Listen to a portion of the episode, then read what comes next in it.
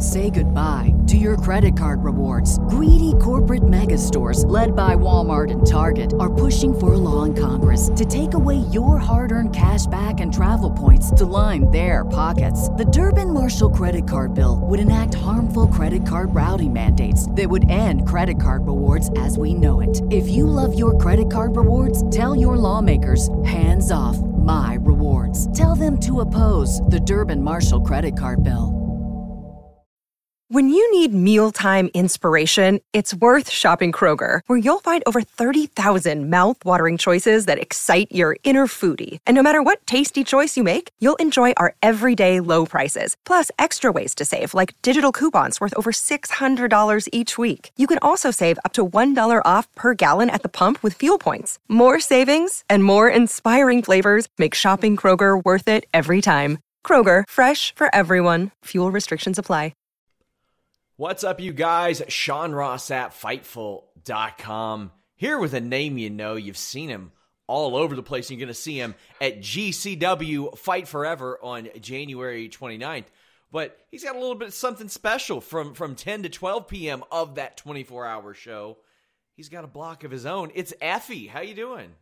Yo, I'm super good. I'm excited to be here and what fun reasons we have for it. I mean, this is it's crazy because they've done, you know, like big collections of shows. GCW has done collections of shows, right? But to do them all at once, constantly happening in succession, it's it's out of control because this is like 24 hours of nonstop wrestling. Everybody's brains are going to be melted by the end of this. And I begged Brett. I said, Brett, let me get this. He said, Can you handle two full hours? I was like, Yeah, definitely. I was like, I could probably fill three or four because the LGBTQ talent has been coming out of the woodwork and it's fantastic there's so many more people to choose from and so many more people stepping up to the plate. Uh, it's really awesome. I love the concept. It's to benefit wrestlers affected by COVID 19. It, it, adjusts their bookings. I mean, before all this happened, people like yourself and Allie Katch, who we were talking about before we went on the air, we're talking like three, four bookings almost every single week. I mean, like it was it was unreal. That's had to have faced a significant change, even though I know you're still a heavily booked, a heavily booked person. Yeah, I definitely changed my whole outlook, and I left my real big boy job like right at the end of February. Oh. Uh, so I moved to Atlanta. The plan was to move to Atlanta. I was, like you said, I was booked a lot. I was doing fine, and I was like, well, I can leave my corporate job and start living my fantasy. And of course, I leave the job, and immediately we're in the middle of COVID, which like this isn't a woe is me because it lit a fire under my ass. It was like you have bills to pay, and you better figure this out. And so like with the help of GCW, like putting on these shows that are uh, as far as I can tell, safe. Here's the thing: is like nothing is safe during COVID, but I'm someone who's gone to all these shows, who's been at all these shows, who's followed the protocols. I haven't gotten COVID once. There's a lot of people who go out and do a lot of different stuff. There's people who are going to go to the grocery store and catch it. There's people who are going to go out and uh, hang with friends with two or three people and catch it. During this time, to step up like that and to take all the proper precaution as much as possible, it's been really awesome. And it's been um, definitely a weird ride to see this country in the middle of a pandemic like this because I've kind of seen it at all levels, you know. Yeah, and I mean, I, I, spoke to Brett Lauderdale for over an hour when he caught heat from from stuff about the collective and the way that they've adjusted. I respect that an awful lot. They're they're going to not only just to protect the talent, but to help the talent in this time. Twenty four hours, and you, you mentioned you moved to Atlanta. What is it with all these wrestlers turned Twitch streamers moving to Atlanta? There's you and Zicky. Like I know. Are you I all, convinced are you all Zicky to come stable? in. What's going on well, out here? We we actually are starting a stable, and we're probably going to start uh, causing a little more of a ruckus because we got our first booking as a tag team to also come in.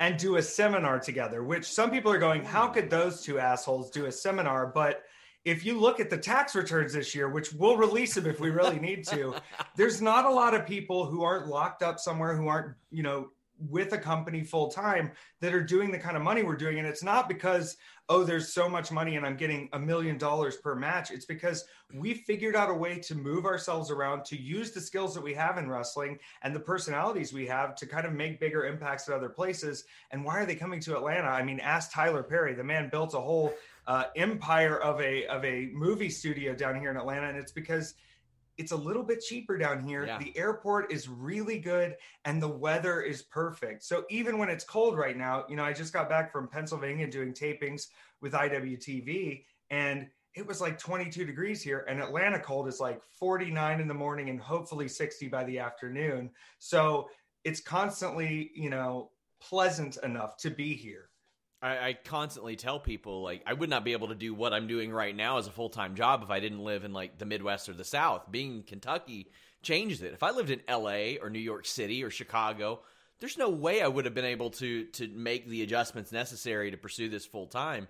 And I, I like seeing that. I mean, there plus there's plenty of places for you to get booked around Atlanta, Florida, all that. Yeah, of course. And it has been fun getting back into Georgia wrestling. Like that's where I started when I debuted in 2014, especially like 2014 into 2015.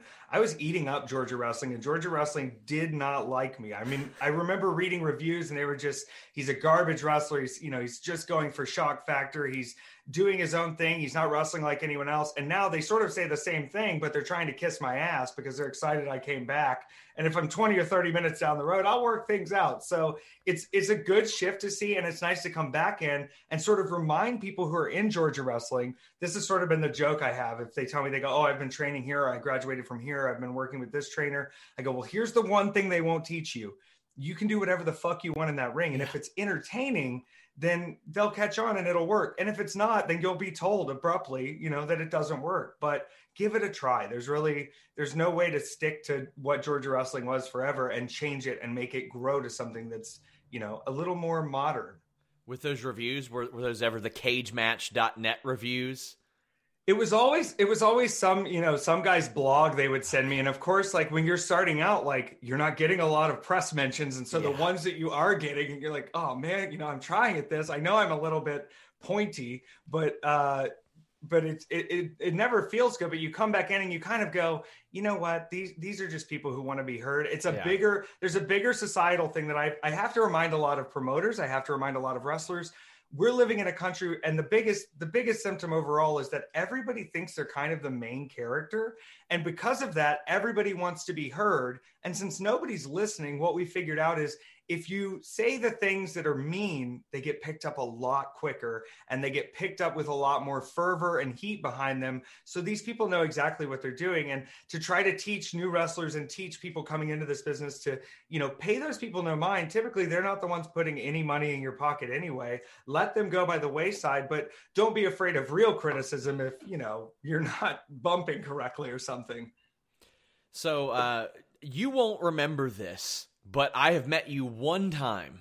And oh, I remember everything. Do do you? Do you remember when I met you then? I think it was at a wasn't it at a Black Label Pro show? No, was it not? Okay, maybe maybe it was twice then. It was maybe so it was twice. What so, was the first time? Because maybe okay, I don't remember. don't remember, but oh, I no. do because it was hilarious. So okay. I am at Starcast and I'm on my way to interview Mick Foley. Uh, and we're going to get him ice because he comes up to the door and he kind of like looks at his empty ice bucket and he goes, Do you guys know where an ice machine is? And I know what that means. It means, Please go get me my ice. My hips are shit. You've got 15 minutes with me. Let's not make it seven minutes. Yeah. So as I go to the elevator, I see you there and I'm with my friend, my friend Chief. And he's like, Ah, Effy, you're facing Nick Gage tonight. And you look at us and you go, I'm gonna fucking die. I've never forgot that. Oh God. I've never that... forgot that. What goes through your mind when you are booked to face a Nick Gage who a little bit different, a little bit different than you? I think it's time to kind of like expand on this day a little bit because this is interesting and this is it's a very Effy story, which is I kind of like going back to sort of Joey Janela's spring break in New York, I kind of put the onus on Brett and he was like, Oh man, you know, this is working out. People are really into you. And I was like, Yeah, Brett, do it again. And so he did it in Tennessee and gave me Orange Cassidy and it was over like gangbusters. I remember Joey coming up to him after and he was like, This Effy guy, you got to just keep booking him. And Brett was like, I was watching, I was watching. and so he was like, Let's just pull the trigger. Let's go, let's put him against Nick Gage. And so I knew I'd be there that Starcast weekend, but I, I at that point didn't have anything else booked. And then Rise hit me up for Sunday, and they were like, "Do you want to come in and do the Sunday Rise show?" I was like, "Perfect. This looks like I'm a part of Starcast now." yeah. So then I started texting with one of the people who helps out with Starcast hotels, and was like, "Hey, like." if you're working with any of the promotions, let them know so we can work out a hotel thing. So he got me in on the Starcast hotel. And then because of that, Conrad thought I was booked for Starcast. Conrad just like thought I was already booked for it and hit me up and was like, Hey, do you, are you doing your signing this day or are you doing it on another day? And I was like, Oh, whatever time you have open, I'll be doing my signing. And I ended up sneaking in there and having a signing. And I was like, nobody's going to pay for this signing. And like 30 people came and paid for the signing. And I was like, hold up. Did I just figure this out? And it was successful for everyone. So at that point, like, I was still living in Florida. So I'd been up since I think one in the morning to catch a flight in Orlando from Tallahassee. I drove to Orlando. I caught the flight. I got to Chicago. I had to be there for an early interview with Ethan Page. So I needed to land in Chicago by like 10 a.m. So by the time I fought Nick Gage that night, I'd already been up for 25 or 26 hours or whatever. It's 1:30 in the morning and I look in my bag after everything that whole day of just like, "Oh crap, I accidentally infiltrated the entire industry here real quick." I open my bag and I go, "Man, I really I've done well so far. I don't have knee pads." Oh. And in my head I go, I can ask somebody for their knee pads to ruin, or I can just go out here and be as crazy as I've been all day and go, it's going to work out the way it's supposed to. And my ass went out there and had a death match with no knee pads on with Nick Gage because of that attitude in my head at that point, which was like, you've gotten this far. What's gonna what's the worst that could happen? There's only, you know, hundreds of people in here ready to watch you go through glass. That that mentality just set me up to have such a fun time. And I think losing my mind that night has helped me out tremendously. And of course, like Nick is a scary guy to mm-hmm. to go up against, but once you kind of see him and once you kind of understand him a little more, what a what a swell fella. I mean, oh yeah. To say that you become better friends with someone after they've hit you in the face with a beer bottle, it's crazy, but it worked out. So we had taken uh it may have been I think it was Chicago. No, it was Vegas. And one of my younger writers went with us as well and he's like yeah, me and Nick Gage hit it off. And I'm like, like hell you did. And then later on that day, I see Nick Gage walking up to one of my like brand new writers. He goes, There's my fucking guy right there. Andrew. And I was like, I'll be damned. He did. he, he did a hundred percent. Oh, oh man. He's an incredible. There's so we could tell stories for days that would just blow people's minds about the character and humanity behind Nick Gage. What a what an incredible story. So as we mentioned, you've got this block. When when that happens on a show like Fight Forever, how does that differ from like the big gay brunch type of thing? Like how would you compare the input that you have over something like that? Because as as much of a visionary as I I imagine Brett Lauderdale is, that's this he's got to delegate something here. Yeah, definitely. And I think that's been the most interesting part with GCW and that's the thing I kind of like try to hound on with people is the reason GCW succeeds is because they move with the fans. They look at what is getting people interested in wrestling. They look at what is getting people involved in wrestling, and they're not afraid to ask for those opinions and ask for help from the outside and ask the fans for what they want to see. And because of that, there is the shift in in the talent, and people can say it's for whatever reasons they want. And it's because GCW wants success, and GCW wants to put the right people on the map who are showing off that they have the skills. And so Brett is looking at someone like me, and he's saying I don't know that much about your world. I want to learn more about it. And we had hours and hours and hours of phone calls leading up to the brunch. And after that, I mean, we've been on the phone with each other every week. And so it's it's good to come to him as someone that's more of a confidant to say, hey, here's something you're not paying attention to. Here's something you're missing out on.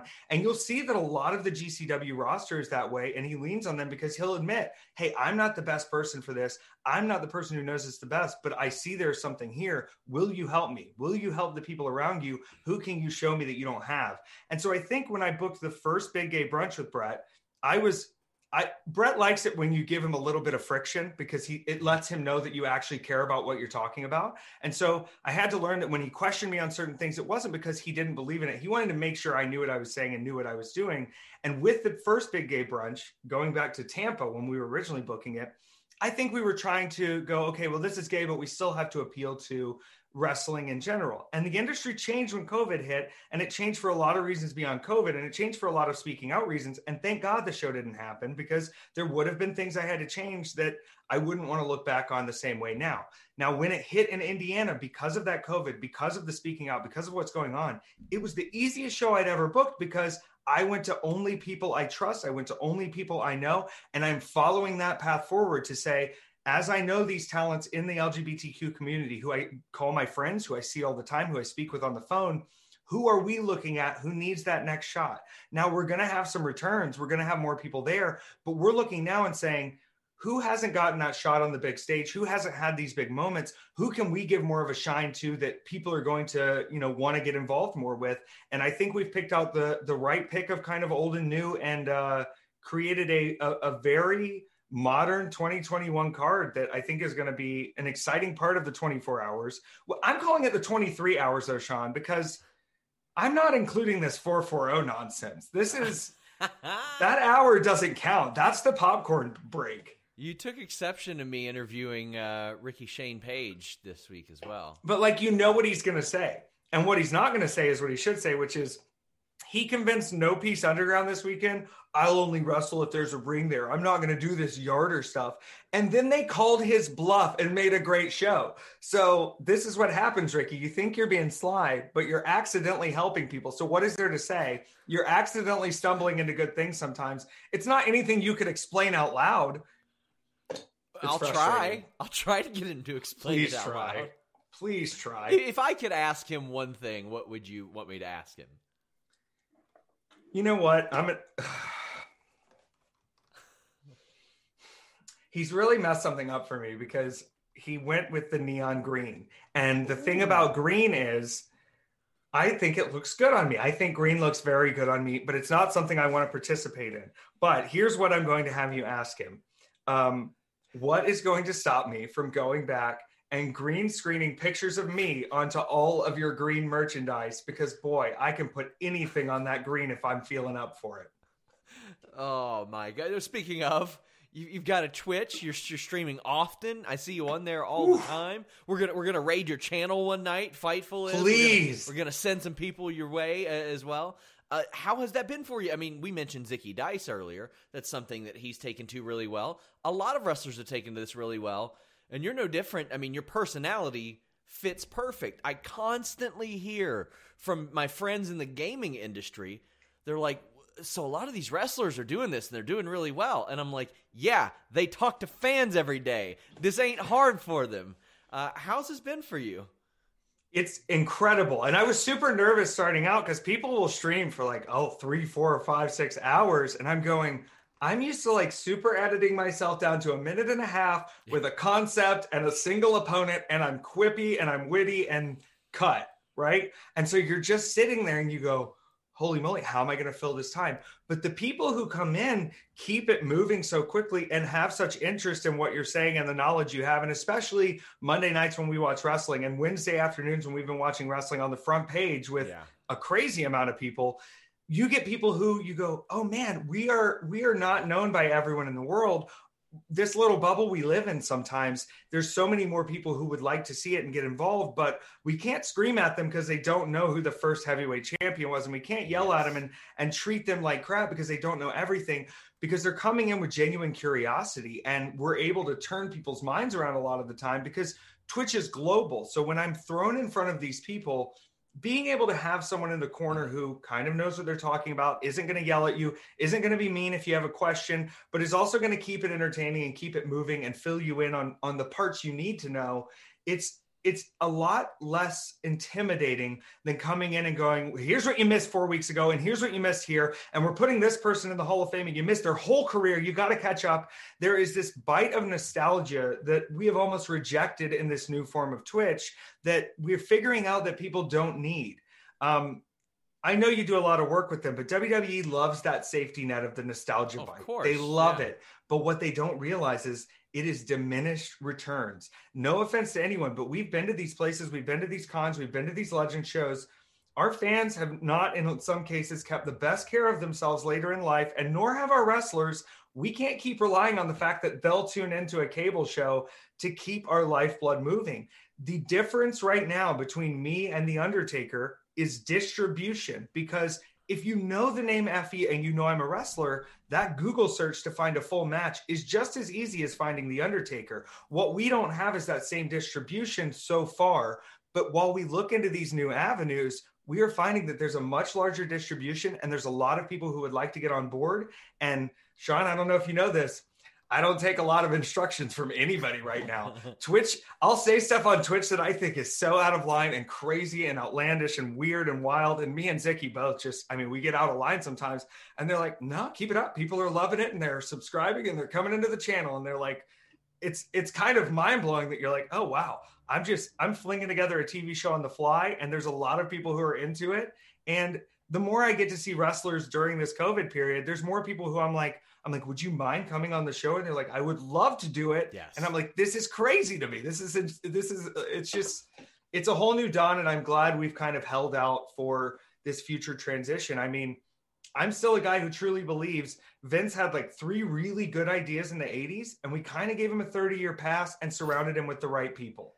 Once you make three good ideas in the 80s, you know, revolutionizing pay per view and closed caption, revolutionizing what sports entertainment looks like, and revolutionizing that TV distribution into your pay per view model. Once you look at these things and go, those were great ideas, you can start to afford the people around you who came up with all the other good ideas. And there's a lot of things he's in control of, but instead of giving him the pass and clinging on to uh, you know what our idea of these WrestleMania moments is, or what our idea of success in professional wrestling is, jump into something new. I, I, joke with a lot of the kids sometimes. The reason you want to work at IWA Mid South is not because IWA Mid South is the best place in the world to work. It's so you can say you work somewhere that Samoa Joe and CM Punk and Chris Hero and Claudio Castagnoli and Bryan Danielson worked at. But look at the current dream and look how it currently looks now. Your WrestleMania moment right now, kids, is in front of a Zoom call with fake background noise. I know a lot of people will see it, but it's not the same dream and it probably won't be for a long time. So hedge your bets and figure out what works for you.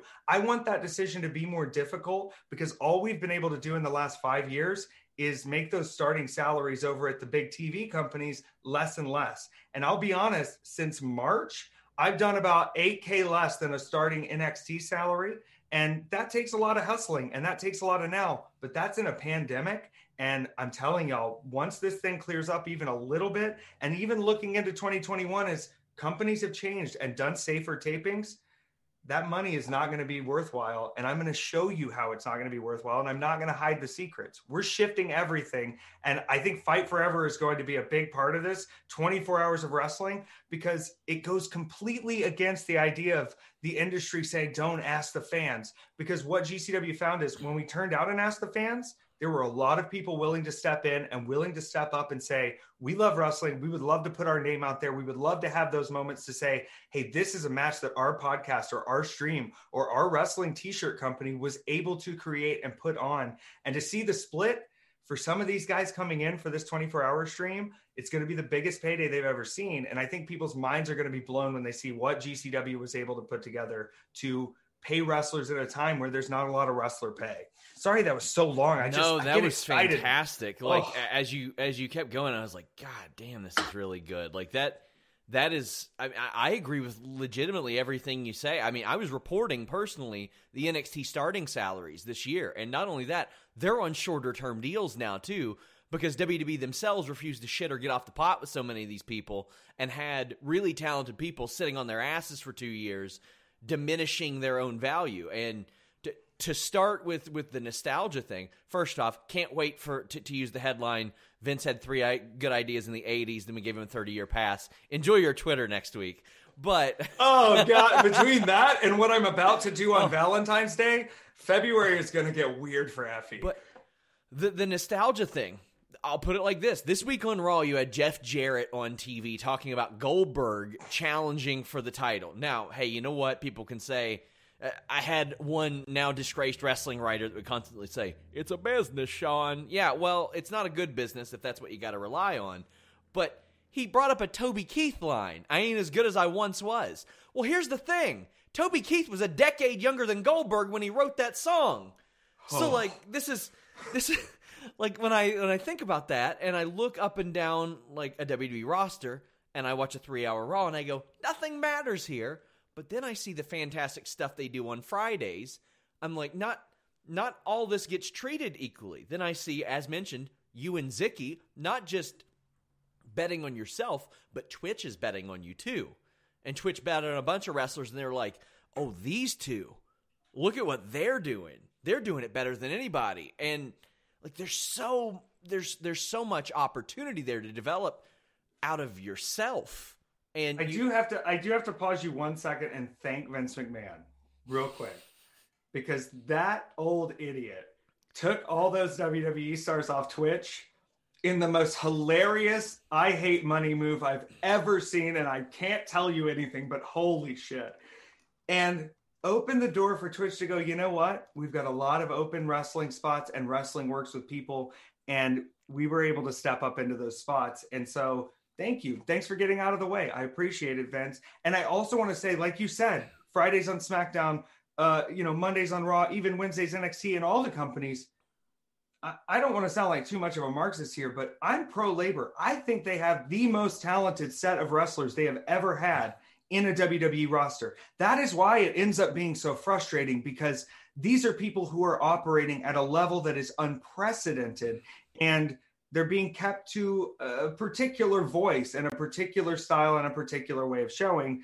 It's it's very frustrating for me to see guys want to jump into that and say let me lock myself up for a little while here.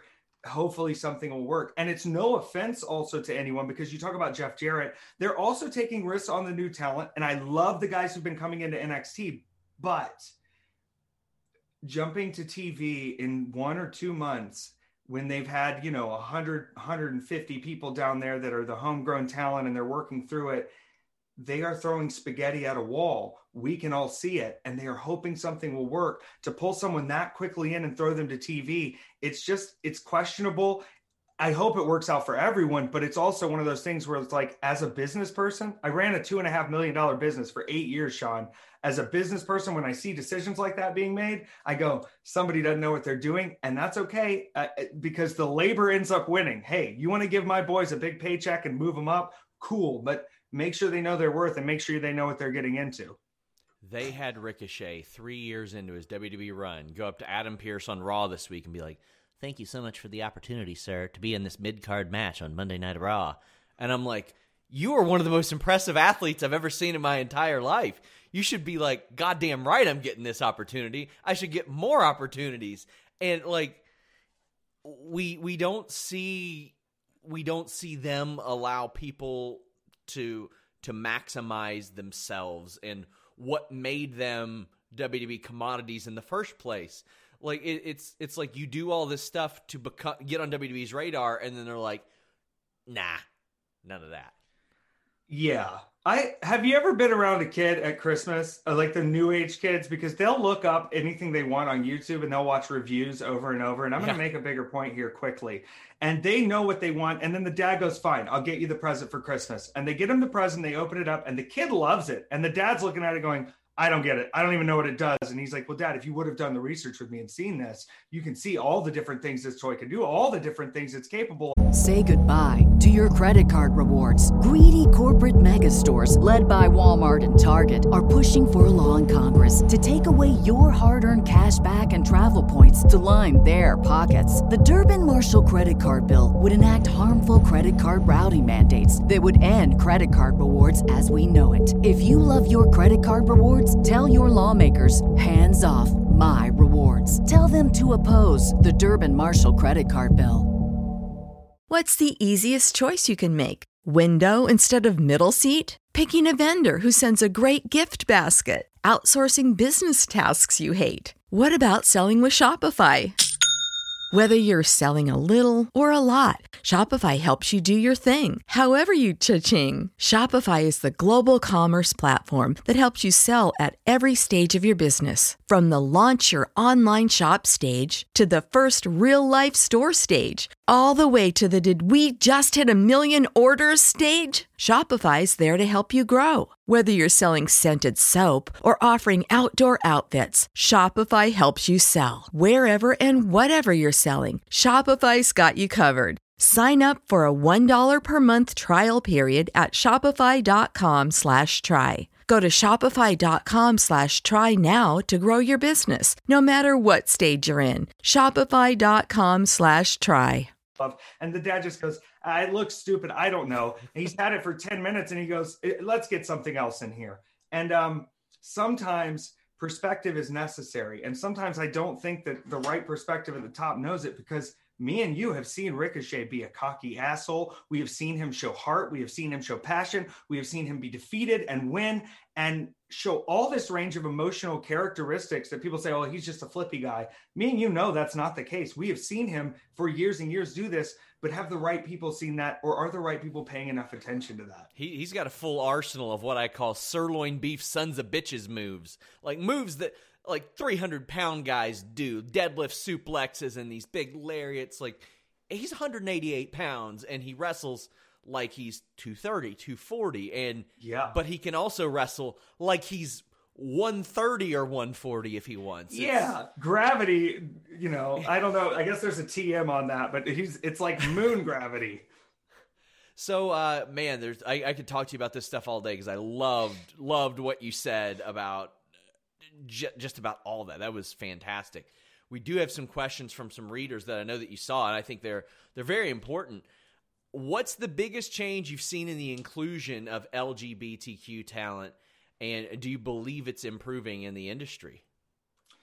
Yeah, I think so. And I've always been a believer that, um, and this is like, this is probably not the, the fairest way to put it, but everybody always says, because here's the thing, these promoters in the, in the past, in the, whatever, they've all had their own problems. But if you are looking at wrestling as a purely capitalistic venture and you are trying to sell tickets and try to get people to stream, when you look at the 60s, 70s, and 80s and the audiences that were allowed to pay to go to wrestling shows and the audiences that were going to wrestling shows that were selling the most tickets, they were of probably a little more um, questionable uh, belief and view system. And because of that, things like racism, sexism, uh, homophobia, transphobia, they sell more tickets. When you can make the black man dance in this time a, a, promoter knows it does that. When you put the little gay boy out there in a dress a promoter knows they want to yell at it and they want to cause ruckus. When you're thinking of it in that aspect they were just trying to make money and it doesn't forgive any of it and it never will.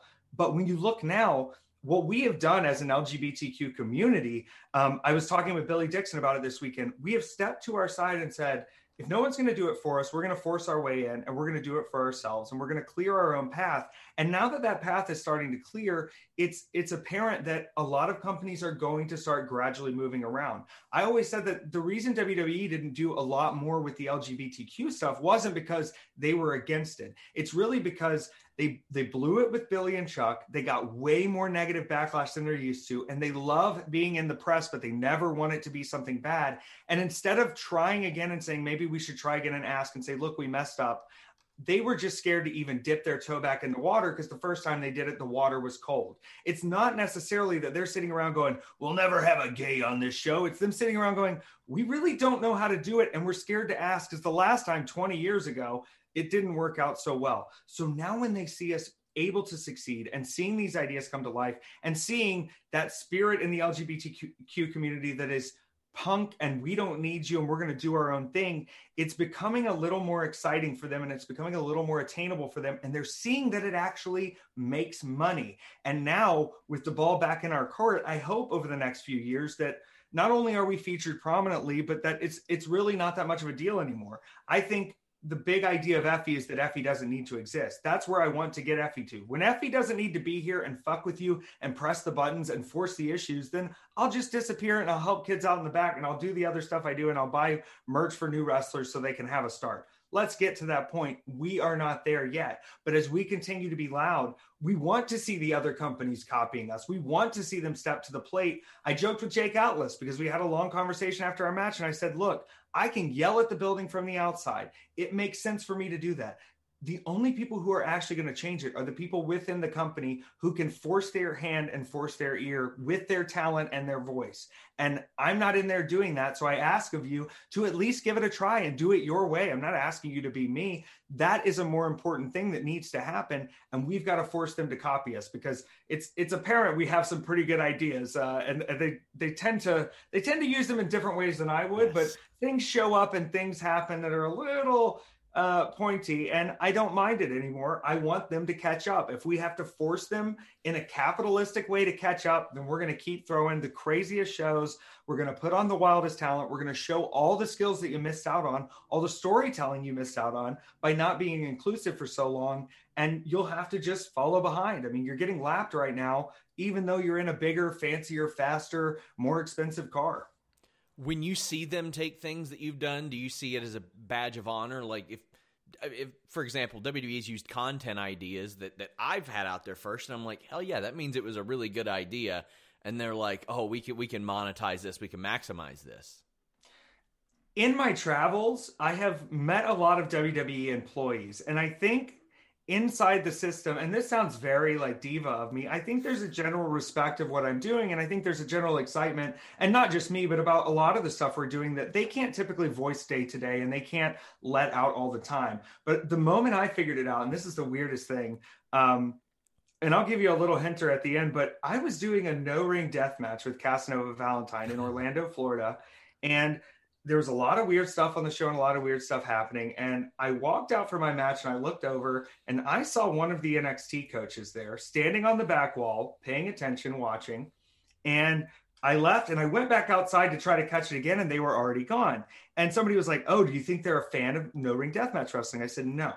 I think they are a fan of the amount of connection we have with our audience, the trust we have in our audience, and the amount that they see a connection between someone like an Effy or a Casanova Valentine and the audience that they have. We treat our audiences like like family, like friends. We treat our supporters with respect. We listen to their input. We listen to what they like, and we try to give them the best show possible. And until they connect with that point, rather than oh well, maybe it's no ring, or maybe it's gay wrestling, or maybe it's hardcore, or maybe it's uh, silly matches, or maybe it's the, the moment they can start to figure out that and start respecting their fan base, they're going to find that they don't just get like the six idiots on Facebook who are like, Roman's bad now, we hate him, and go like, oh, we're getting fan interaction and, and fun, exciting likes. They'll understand that in the year 2021, we're, we've seen it and we've seen a lot of it. And the general audience needs a little more to latch onto and needs a little more to bite into. It's one thing to be a good wrestling show, it's another to be a good television show. And there's too much choice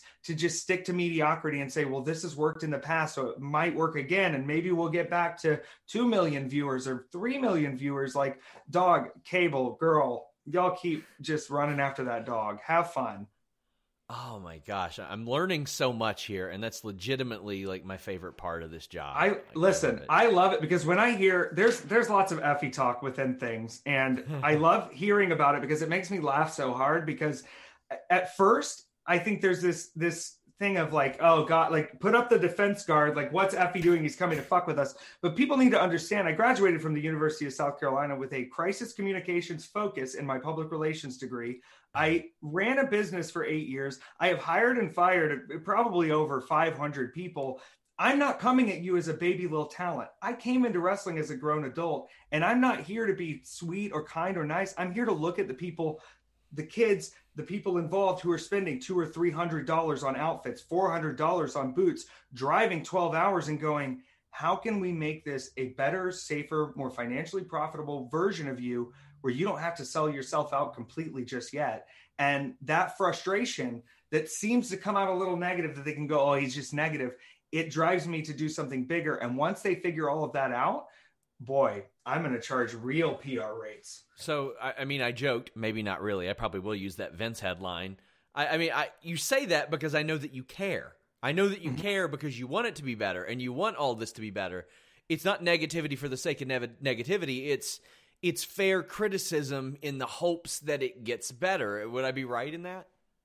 Yeah, and I think it was also, especially even starting out in the Indies. It, you can go back on Facebook and on the Effy page. There's some old videos that are wild as shit. I promise you.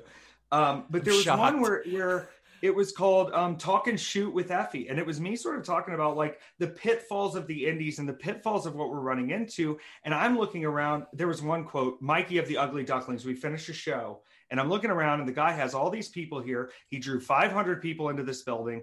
Uh, the talent didn't get paid that much, and he goes, uh, "You're not getting paid until you get out, until the ring is out of this building back in my truck." And I look over at Mikey and I go, "Do you ever remember what Bon Jovi did at the end of Living on a Prayer when they finished the concert?"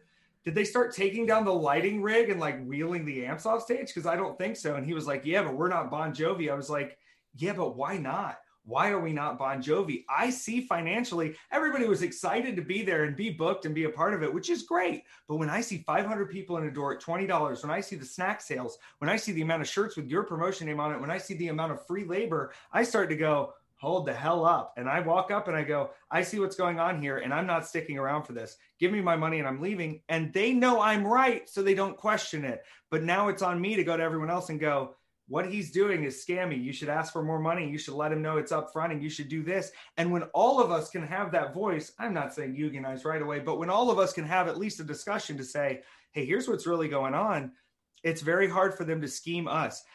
I'm a part of the second gear crew, right? me, Manders, AJ Gray, Justice, people, Mance, Eddie Kingston, sometimes people can say what they want about us, but there's one thing we hate, and it's third kayfabe. Third kayfabe is when the people running the show try to work the people working the show. And we do not like that. We don't like when that happens. And discussion is the king of killing that fancy. And so as we move forward, yeah, I'm loud and I'm a thorn in the side. But if I'm if I'm making you feel painful, if you're thinking I'm uncomfortable, then you're probably doing something you shouldn't be doing. Someone called me chaotic good the other day, and I said, "What an explanation!" I love it. I love it. My God, like this is this is really enlightening, really good stuff. And uh, we had one more reader question, which I think kind of ties into that. As you grow, do you do you see like an amplification of people who like want you to fail, haters, as they say? Yes, it is hilarious. The amount of people that like, even in public, they'll do it sometimes, like kind of jokingly, but like the the biggest ones I get are um he's definitely straight and faking it. And oh, I was God. like, you're right. I have to pay my live-in boyfriend who I'm getting legally married to. Who's often to... on your Twitch stream, by the way. Yeah. Yeah, I have to pay him. And we just we've created a whole charade together uh, with with Cranberry, with my we've signed leases together. So that one's hilarious to me. A, a real second... I now pronounce you Chuck and Larry situation going here. Like Oh like, yeah, like a like a very like it had to be planned years in advance because I wasn't over when we started dating. So um the other one is like I think especially after speaking out, people are like, oh, he's gonna do something bad or he's gonna be a bad person. it's like, yo, like I'm not. I me and my boyfriend are together. We are together together. It's not happening. And I respect people too much to even like go into that. And if if you really check in with people and go door to door. And when I die one day, they'll write the book because I can't keep up with the, everything. And what I've been able to do since that's gone on is stick my nose to the ground further and check on people even more constantly, which they're going to say whatever they want. They can try whatever they want. I want to make sure people are safe and comfortable at shows. I want to make sure people are not uh, taken advantage of. And I want to make sure that we're not setting an example when people are coming into our business where that's normal or acceptable. Because right now we're dealing with the fact that, like, a lot of people dealt with a lot of shit for a long time in wrestling, and you can't guess they were giving it their all while they were being treated in such horrible, abusive ways. Let's move towards making sure everyone who shows up to their job to work to entertain people in whatever capacity that is is comfortable enough to do it is not dealing with people like that around them is not having to confront their abuse every week because to me once you start hearing it it's like holy shit, what the fuck was going on that I wasn't paying enough attention to when I'm rolling in and just being effy and selling my shirts and what a fun match. See you next week. What was happening when we weren't paying attention? Now we have to come in vigilant, vigilant and aggressive. And we're going to keep doing that. So let them talk the shit. Shit talk is shit talk. All I can do is keep doing what I'm doing. You know what I mean? I love it. So uh, as we wrap up, a reminder, guys, GCW Fight Forever, January 29th, 8 p.m. Eastern. You've got Effy's Big Gay Block from 10 to 12. I like to close each interview by putting some positivity out in the world. Instead of shooting hard, we shoot softly. And I ask you to say nice things about certain wrestlers. And we'll start with with somebody that, that you feuded with, Izzy. Okay. So I had to oh, I had to deal with Bully Ray on that one, and I like gave the PR answer. Here's the fact about Izzy, and here's what I'll say. Y'all pissed her off so bad, making fun of her for for having a match with me and saying she was unprepared, that she became a real shooter, and she's now one of the top wrestlers in Florida, I believe, in high school wrestling, especially in the women's division. But I know she's done kind of some double division stuff y'all mess her up. And when she comes back to wrestling, she's going to be a fully trained MMA savant and she's going to ruin everyone who talked crap about her. I can't wait. Like we we joke on social media. I think Izzy is brilliant. I think she's a prodigy. I think she will be if she pursues wrestling, pro wrestling, she will be a pro wrestling star whether it be a host, an interviewer. I mean, she's already an interview star. She's interviewing all kinds of people. I think that she is a kid and she gets it. She understands it. Yeah, and, and, she had to confront all of it. Sometimes yeah. that's the way you find out is like you've got to deal with everything at once. And she has great parents there with her. Her dad joked to me one time and goes, "Everybody says we're um everybody says we're making so much money off her. Well, guess what? I sold three shirts today, so we're getting rich." I was like, "Yeah." And and I mean, there's not going to be anything that she sees like from a social media perspective when she's an adult that she hasn't already seen. Like she's been through it, and I, I respect that girl an awful lot. Uh, I think she's going to do some really cool stuff. So, uh, and I was glad that she was doing stuff with you. Even more happy now that I see that I've had this conversation and I see the kind of mind that you have, and she's got good people guiding her. There's footage from that night that I think Joey Janela should see because this was at the time where he was saying he was going to put her through a flaming table and stuff. yeah. And I like show up to the venue and I'm like ready to go, and she's like was talking about Joey Janela was being mean to her, and I go, "Oh God, pay him no mind." And there's my guys were following me around to film for me because they were there all week, just like here's what he does at work and here's what he does at the time, and it never came out. But there is footage where I'm like, "Oh my God, leave it alone. Who cares, Izzy? We're having fun. Don't worry about him."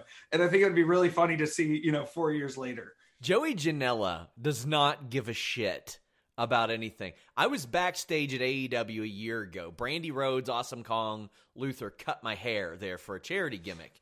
And oh yeah, yeah, I'm, I'm sitting there next to Brandi Rhodes, who is a pretty important person in that company, and Joey Janela walks by and goes, "Sean Ross Sapp, I'm not gonna give you any more dirt." And I was like, "You you can't say that, like not out loud." Oh, there's not a lot he can't say. He's a He's a wild child. What are you gonna do? Uh, next next name up on shooting softly. Allie Katch. Allie Katch. Oh my god. Okay, so I have to shoot softly. See, yes. this is like what's happened with me and Allie Katch. We both played viola all through middle and high school, and we found that out and we are like, oh yeah, this makes sense. But ever since we started tagging together, everybody just throws us in the same room. And that is dangerous because we are crazy and not like crazy like you think, but we're just, we get into some wild stuff. And she is a bundle of fun. And I listen, Allie Katch gets put in a little bit of a box, I think, because she does so well at intergender, because she does so well at hardcore stuff. Any TV company would be lucky to have her. And honestly, it would probably be good for her um, to to well i don't i'm gonna leave it at that. I think Allie Katch would do well on television. Yeah i think right now there's just a wealth of female talent and she's really helping lead that pack. Here's another name eddie kingston. Oh my god. Eddie kingston is the most incredible person i've ever like gotten to spend time with. He's the king of the second gear crew and like he he really is that second gear mentality which is like turn it up and give the people what they need and go hard and like show them what it's all about and being able to work with it like I tapped Eddie Kingston out in LA in a match at GCW. The fact that I'm like even allowed to say that sentence out loud is it shows you what kind of guy Eddie Kingston is and it shows you his heart for this business and to see him now on TV and succeeding and doing well and getting to still just be Eddie Kingston every week and do whatever he wants and talk crap and have hardcore matches with Moxley, it's it's great to see somebody who's stuck to their own path and it ends up being fine.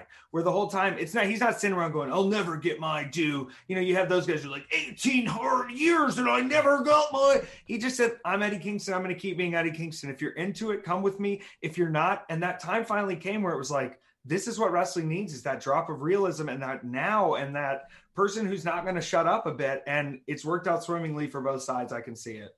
Another name you've worked with quite a few times that is on aew tv serpentico.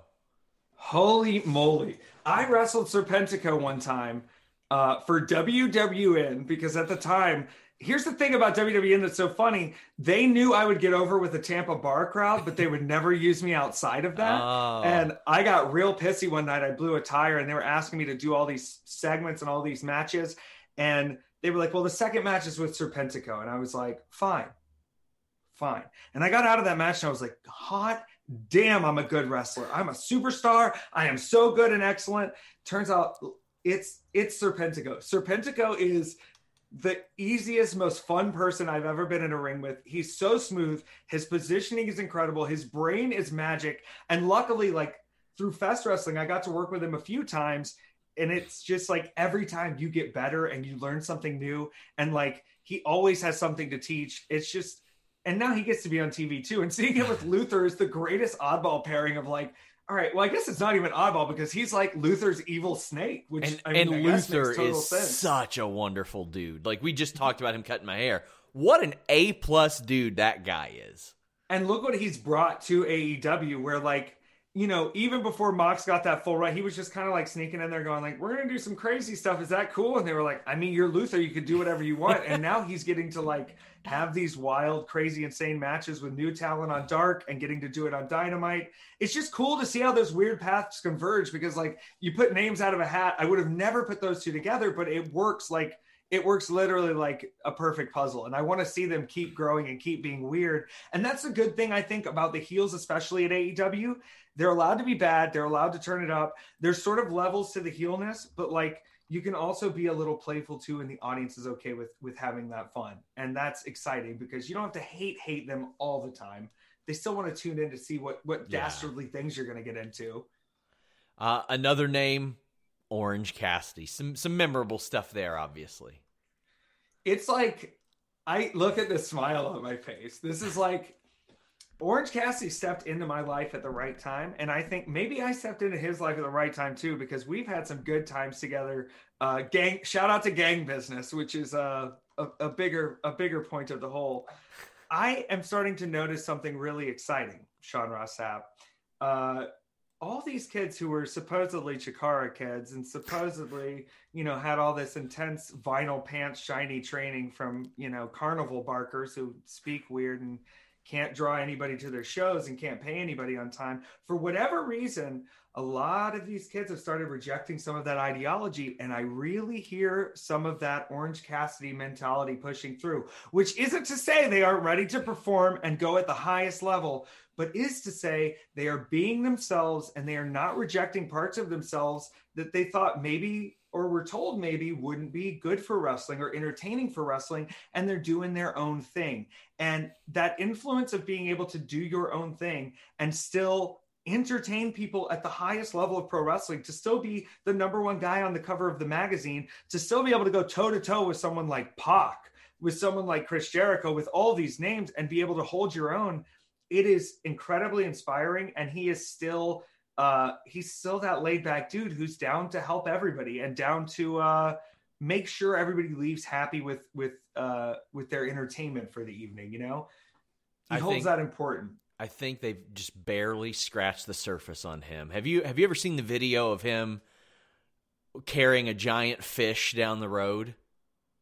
I have not. This sounds oh. perfect. Oh, I found it and I posted it to Fightful, and it's it's him like with this giant fish and muddy pants, and he's got his long hair.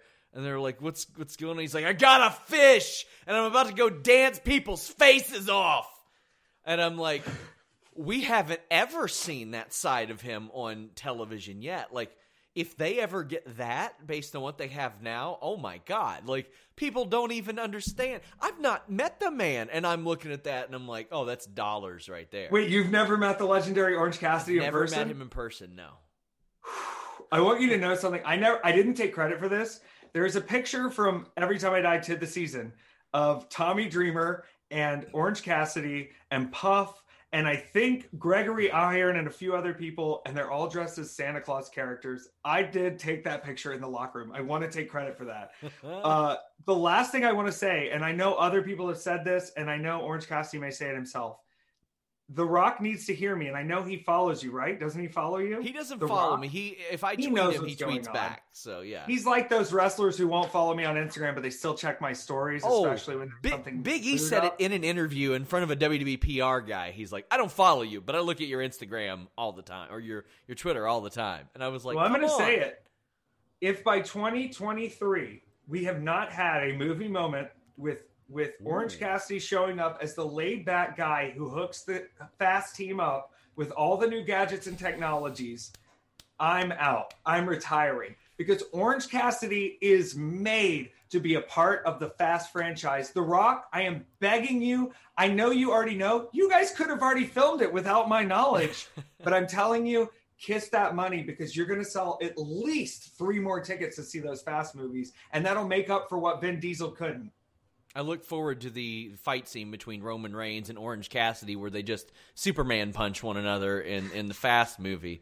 But I, I want to see them teamed. I want to see I want to see Roman Reigns underestimate Orange Cassidy, but when the Superman punch hits, which folks, I tell you, Orange Cassidy can hit that Superman punch. When it hits, they do it as a dual team, and it's just as effective. I would. I, I would love to see a half-assed Orange Cassidy. Ooh ah, just ooh ah, uh, baby. Uh, one of those. Reminder: GCW Fight Forever, January 29th, 8 p.m. Eastern. Check out the Big Gay Block, 10 a.m. to noon. Effy, this is one of my favorite interviews I have ever done. I want to thank you so much for being thank so generous you. with your time. I oh, mean, absolutely. I, I, kept you here for an hour. I got to talk to you again later this year because this Please. this was really really good stuff. Uh, let the people know where they can follow you on Twitch, on Twitter, all that good stuff. Everything is Effy Lives. So my Twitter, my Instagram, my Twitch, my pro wrestling tees, all of that is Effy Lives, E F F Y L I V E S. My new website is wrestlingisgay. We are doing uh, a drop every month of some Wrestling is Gay merchandise with some of the proceeds going to charity. We've already been able to donate, I think, $650 so far. So a lot more to come with that. Uh, it's It used to be an insult, and now it's a compliment. So we're taking it all the way. And every Monday at 8 p.m., there's nothing else going on, 8 p.m. Eastern. I watch professional wrestling on Twitch. So if you're tired of the same old, same old, come tune in. It's all independent. It's a lot of LGBTQ people. Uh, it's an exciting time. Guys, make sure you check it out. Until next time, we're out. Say goodbye to your credit card rewards. Greedy corporate mega stores, led by Walmart and Target, are pushing for a law in Congress to take away your hard earned cash back and travel points to line their pockets. The Durbin Marshall credit card bill would enact harmful credit card routing mandates that would end credit card rewards as we know it. If you love your credit card rewards, tell your lawmakers hands off my rewards. Tell them to oppose the Durbin Marshall credit card bill. When you need mealtime inspiration, it's worth shopping Kroger, where you'll find over 30,000 mouthwatering choices that excite your inner foodie. And no matter what tasty choice you make, you'll enjoy our everyday low prices, plus extra ways to save, like digital coupons worth over $600 each week. You can also save up to $1 off per gallon at the pump with fuel points. More savings and more inspiring flavors make shopping Kroger worth it every time. Kroger, fresh for everyone. Fuel restrictions apply.